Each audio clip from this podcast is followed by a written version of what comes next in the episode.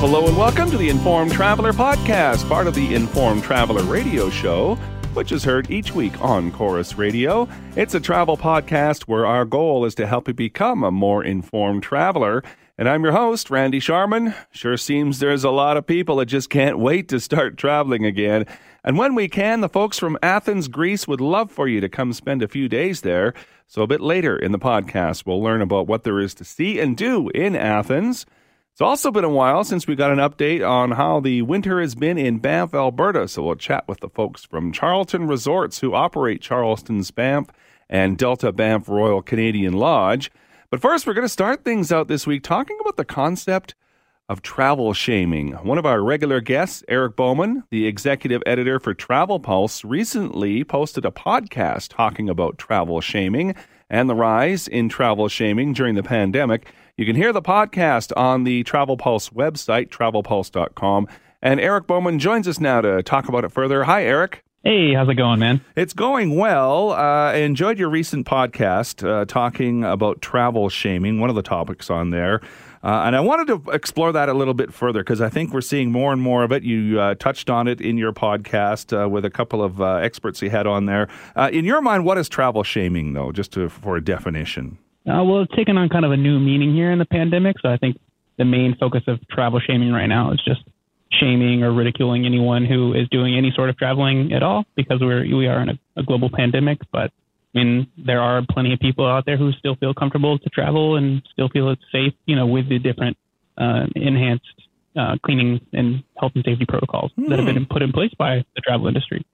Well, I think we saw a little bit of it with the environmental movement, uh, travel shaming people about you know places they visited. It's bad for the environment, but it wasn't to the degree that we're seeing during this pandemic. And I, and uh, is it kind of like a human nature thing? You're doing something that I can't do, so shame on you. Yeah, I think I think a little bit of that. Some people are probably there's a little bit of jealousy behind some of that stuff for sure, uh, just because they wish that you know that maybe they had the means to get out there. And I think some other people just some people just want to be negative. That's just their that's just how they are, unfortunately. Hmm. Well, and I think it's a bit of a different scenario. You're in the United States. Uh, it's a little bit different in Canada versus the U.S. We have different rules in the U.S. I think it's a little bit more stricter, although uh, from what I read, that yeah. the U.S. is catching up.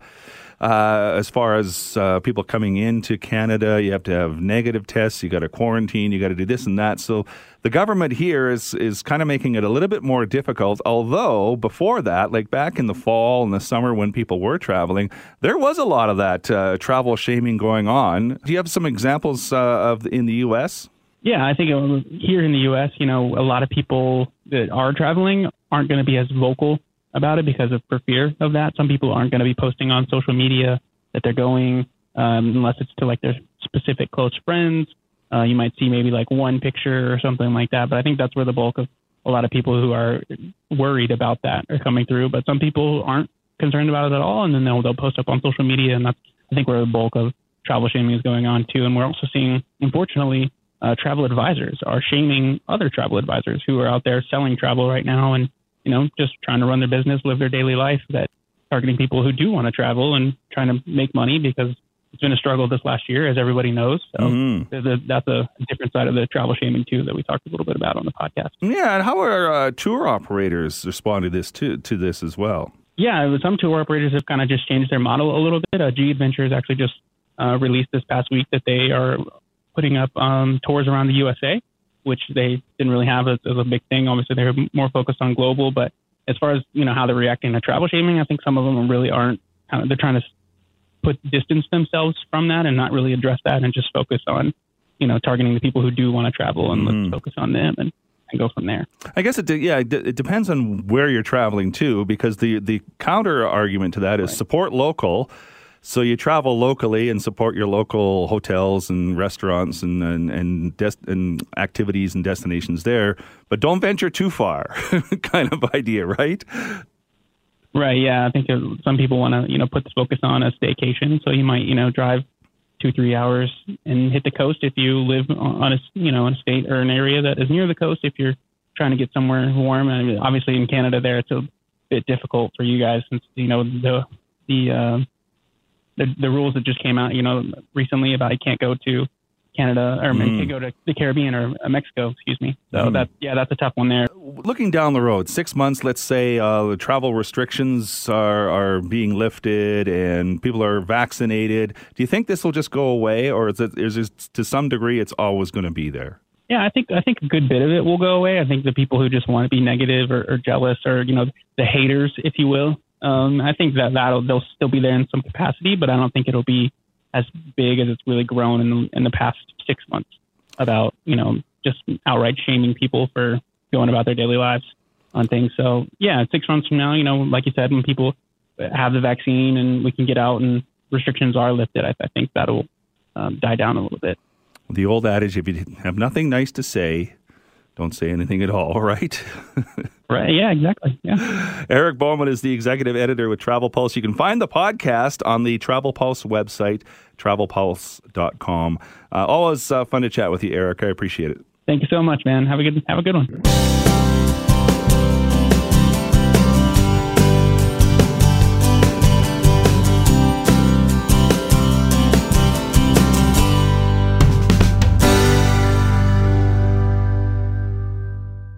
Well, it's been a while since we got an update on how the winter has been going for the hotels in Banff, Alberta, so I thought we'd get an idea with the folks from Charlton Resorts who operate Charlton's Banff and the Banff Royal Canadian Lodge. So joining us now to do that is Alicia Charlton. She's the corporate manager for Charlton Resorts. Hi, Alicia. Hi, Randy. Tell me the story of Charlton Resorts. I think people that have been to Banff probably recognize the, the brands, but uh, just give me uh, a story, a quick story of how it all began. Sure. Thank you so much for having me. Um, well, Charlton Resorts is a Banff family run business for three generations, the business itself. Uh, started out about 1949 uh, with um, Grace and Elmer Charlton, who uh, built what was then called the Charlton Cedar Court. And at the time, it was actually the first year round accommodation in Banff. So really? back then, yeah, all the other hotels were only open in the summer months. So they were pioneers in that area and had the hotel open year round. Um, and then from then on, uh, starting about 1966, my mother and father-in-law Gary and Linda Charlton took over, expanded. You know, eventually they opened a second hotel, which was called the Charlton's Evergreen Court. So these hotels have been around. These two hotels are around quite a long time in Banff, going in Banff history, and a lot of people will be familiar coming as kids and with their parents, mm. and now they hmm. come with their kids and their parents. So we have a lot of those type of guests. Um, and then today, we, we still own and operate these two hotels, but they're now called the Royal Canadian Lodge and the Charlton's Hotel. And they're still family run. So it's pretty special. Yeah. So, how do the two complement each other? I've been on uh, both websites. One is RoyalCanadianLodge.com, and the other one is Charlton'sBanff.com. They're kind of different in what they offer, though, right? Exactly. There definitely are two different um, offerings for different type of travelers. So, We'll start maybe with the Royal Canadian Lodge. Mm-hmm. It is, um, well, I describe this hotel as like a boutique luxury experience. It has 99 rooms in the hotel. Um, so we have a big stone fireplace in the lobby when you come in. We have a nice lobby lounge. Um, the hotel has large, spacious guest rooms and suites. Some of our suites have fireplaces um, and, and luxury touches really throughout. Um, you know, we've taken a lot of care and attention into the details throughout our properties. Mm-hmm. Uh, we take we take quite a bit of pride in that. We we know everything that goes on in the hotels, you could say.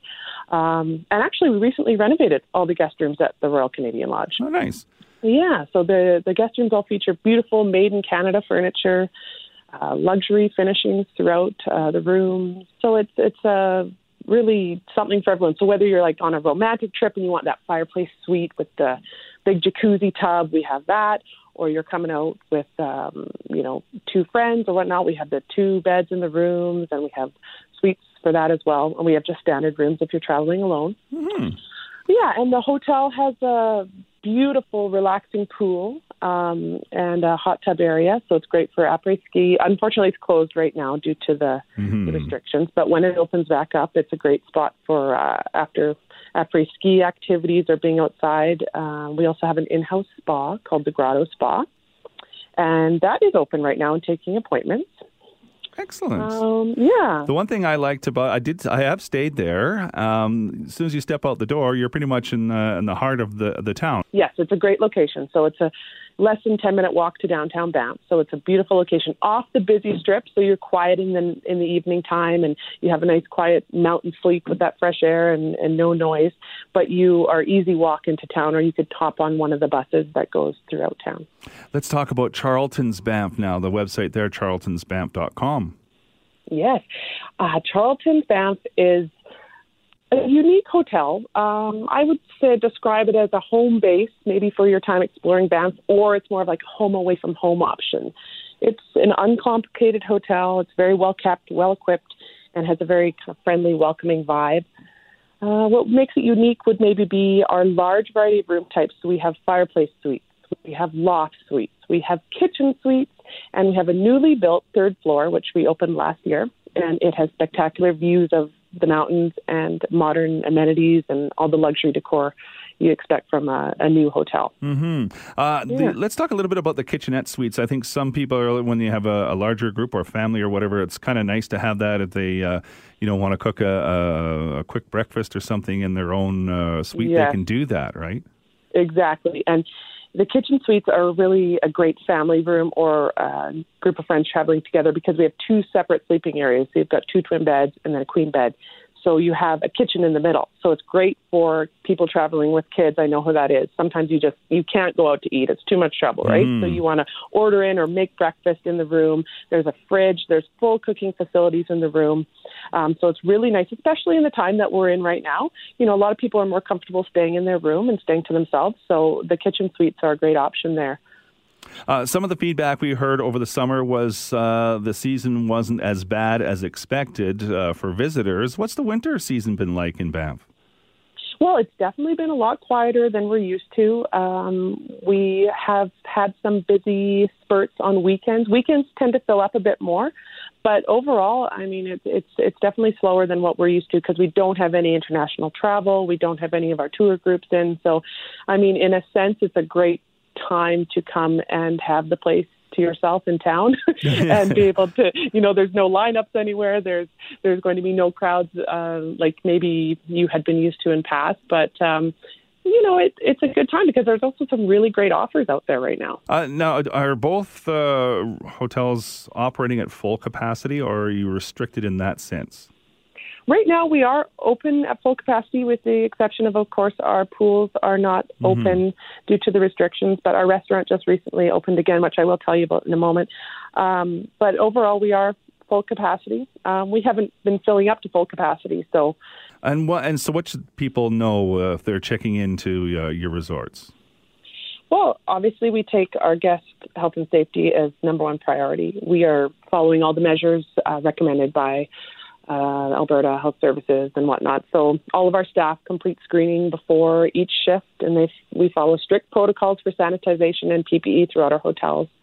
All we ask that all masks masks are required in all indoor spaces in Banff, actually. Mm-hmm. So you know, it people wear them in in the hotel when they're entering in the lobby. Um, you know, moving throughout the the property is uh, what we've asked. Social distancing is being practiced in the lobby with indication markers, you know, things that people have become used to. Yeah. Um, I think it's it's pretty expected, but you know, obviously it's a priority for us, and uh, we want to make sure our guests feel safe and feel that we're making the effort, but also feel really welcome. You know, that's number one priority. Mm-hmm. Yeah, and of course, uh, masks uh, around the, the town of Banff as well, and when you're uh, entering restaurants and stores and those types of things. Anything else that yeah. people should know about the about Banff, about just different protocols or what they should know?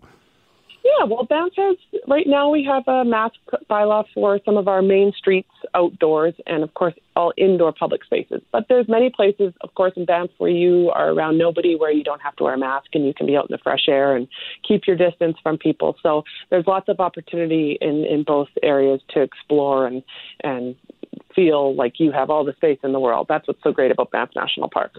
Anything I missed that you might want to add?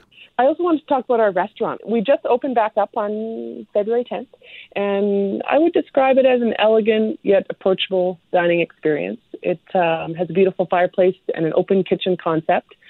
Uh, we have an incredible culinary team uh, led by our executive chef, Max Charbonneau, and uh, we really take pride in, in our menu at this restaurant. So it's it's a smaller restaurant, but with a fabulous menu where we make almost everything from scratch. Um, it's it's a little bit of a hidden gem in Banff. We do have a great local following, but a lot of people don't realize that there's a fabulous restaurant located in our our Royal Canadian Lodge. And we do deliver to our Charlton's Banff Hotel, free delivery for in room dining. And we also have uh, happy hour daily in the lounge from 4 to 7 p.m. Everyone likes happy hour. Yes. Alicia Charlton is the corporate manager for Charlton Resorts. Uh, information on both their websites, uh, royalcanadianlodge.com and charltonsbanff.com. It was uh, fun chatting with you, Alicia. Thank you. You're welcome. Thank you so much for having me, and we look forward to welcoming people to Banff when they feel it's the right time for them.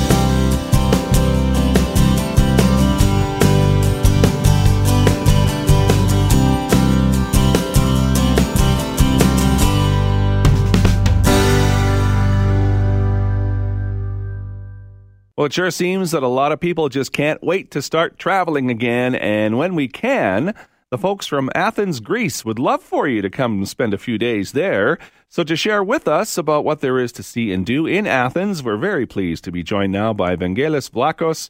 He is the CEO of the Athens Development and Destination Management Agency. Their website is athens.org. Let's start with uh, just some basics. How big of a city is Athens in terms of population? Okay, the population of Athens is uh, around uh, 4 million uh, people. But, you know, this, uh, this changes depending uh, the visitors and, of course, you know, people that uh, come work and then uh, go go away again. Mm-hmm. So, you know, it's, it's, it's, not, uh, it's not a standard uh, uh, amount of people. How popular is it for Canadians to visit? Let's talk about pre-pandemic times. Uh, on, under a normal year, how many Canadians would visit uh, Athens? Well, actually, in 2019, there were almost 160,000 Canadian passengers coming to Athens. And in Greece, uh, there were twice, twice as many, almost uh, 320 million, uh, 320 yes thousand, according to the Bank of Greece. So it's you know it's a very a very interesting uh, population for us. And I would assume if people are going to spend the, the time to, to explore Greece, Athens would be sort of a stopover, the first place, the, the, the major hub that people would uh, use to explore first or last, depending on uh, where their uh, what their tour is through Greece, right? Mm-hmm, exactly, exactly. Uh, we're working hard, you know, to to uh, make a statement that Athens is uh, all year round destination and uh, uh, we are targeting in Canadians. Uh, as we already said, they are on the top 10 of our arrival to, to our airport. And I'd like to be honest with you, Canadians are great travelers. they're curious, they're friendly, they're very respectful as guests. And, you know, like every other city in the world, uh, we also want to have Canadian visitors uh, here with us. Uh, I know that there is, you know, there's a, a, a severe distance uh, between Greece and Canada, but uh, we want to ask you to stay more nights in Athens and to discover the city in your own terms. So, you know, if, if you're coming during the summer, we want to welcome you before you go to the islands, or you have a few days to say uh, bon voyage before you're leaving. Uh, so, uh, yes, even if, if Athens is the first or the last stop, we'd like you know to be included in your uh, visit to Greece. Mm-hmm. Well, there, there's so much history behind uh, well Greece and Athens. Uh, you can find lots of information if you're planning a trip. I guess a good place to start is your website. This is athens.org. Uh, if I'm, mm-hmm. what's the best way to see Athens? I know that's a loaded question, and we have limited time. But if you're spending, I don't know, three or four days in Athens and you want to cover most of it, uh, what's the best way to do that? Uh, well, you know, Athens has some of the most famous monuments in the world, but we want people to explore the city beyond the Acropolis. Athens is diverse, it's dynamic, it's energetic.